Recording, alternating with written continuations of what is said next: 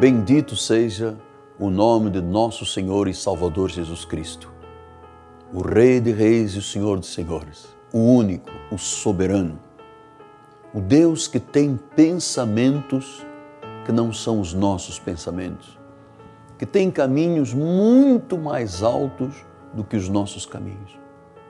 O Deus que chama à existência coisas que ainda não existem. Sim, a Jesus, toda a honra, todo louvor, toda a glória, toda a magnificência, toda a verdade, Deus, que está em Ti.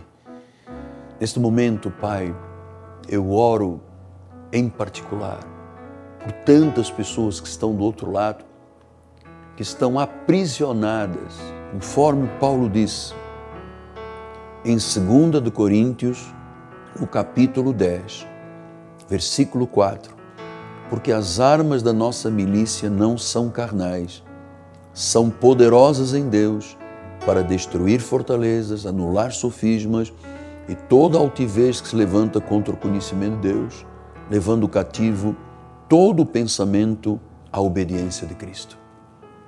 Obrigado, Pai. Obrigado porque tu nos, dá, tu nos dás armas espirituais que são poderosas a arma da confissão, a arma da palavra. São poderosas e elas têm a capacidade de destruir uma fortaleza, um sofisma, uma altivez. Pai, fortalezas muitas vezes se instalam na mente e no coração das pessoas e muitos se conformam em viver uma vida de inferioridade quando tu tens um chamado para viver por cabeça. Pessoas que aceitam é, estarem aprisionadas, Deus, por não terem conhecimento ou não exercitarem a sua fé, estão agora condicionadas a viver daquilo que se passou no histórico familiar. Ó oh Deus, quanta maldição hereditária que chega aos dias de hoje por causa da pessoa não saber usar o conhecimento de Deus. Aí o inimigo trabalha, lança dardos, lança setas, ah, murmurações, acusações, armas forjadas, Deus, deixando a pessoa presa na sua mente e no seu coração, limitada, quando o poder de Deus vence o mundo, a fé vence o mundo.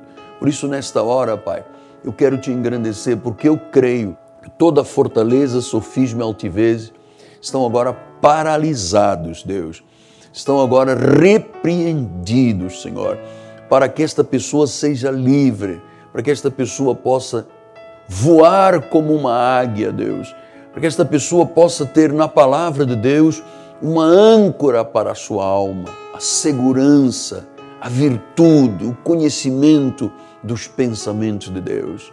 Assim, Deus, eu abençoo estas vidas, eu abençoo este lar, eu abençoo esta família e eu declaro que você está livre de qualquer prisão emocional, livre de qualquer amarra, qualquer fortaleza de inferioridade, complexo de inferioridade que te deixou limitada a tua vida. Hoje você começa a viver uma nova vida em Cristo Jesus. Ele sim, ele é o autor da fé ele é o autor da vida. Ele é o autor da vida eterna. Ele é o autor da nossa imortalidade. Então, Senhor Jesus, tu venhas agora com o teu bálsamo suave. Venhas cicatrizar feridas, Pai. Feridas por causa das fortalezas, dos sofismas e altivez.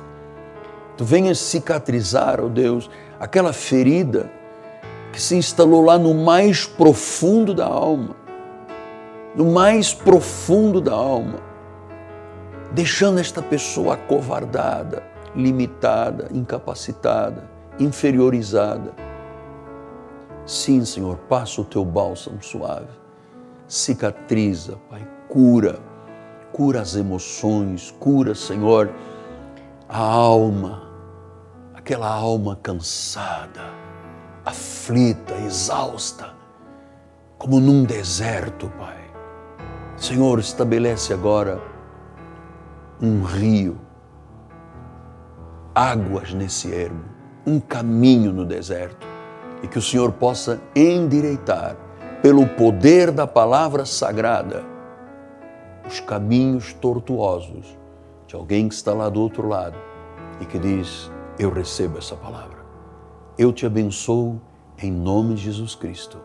Amém, amém e amém. Graças a Deus.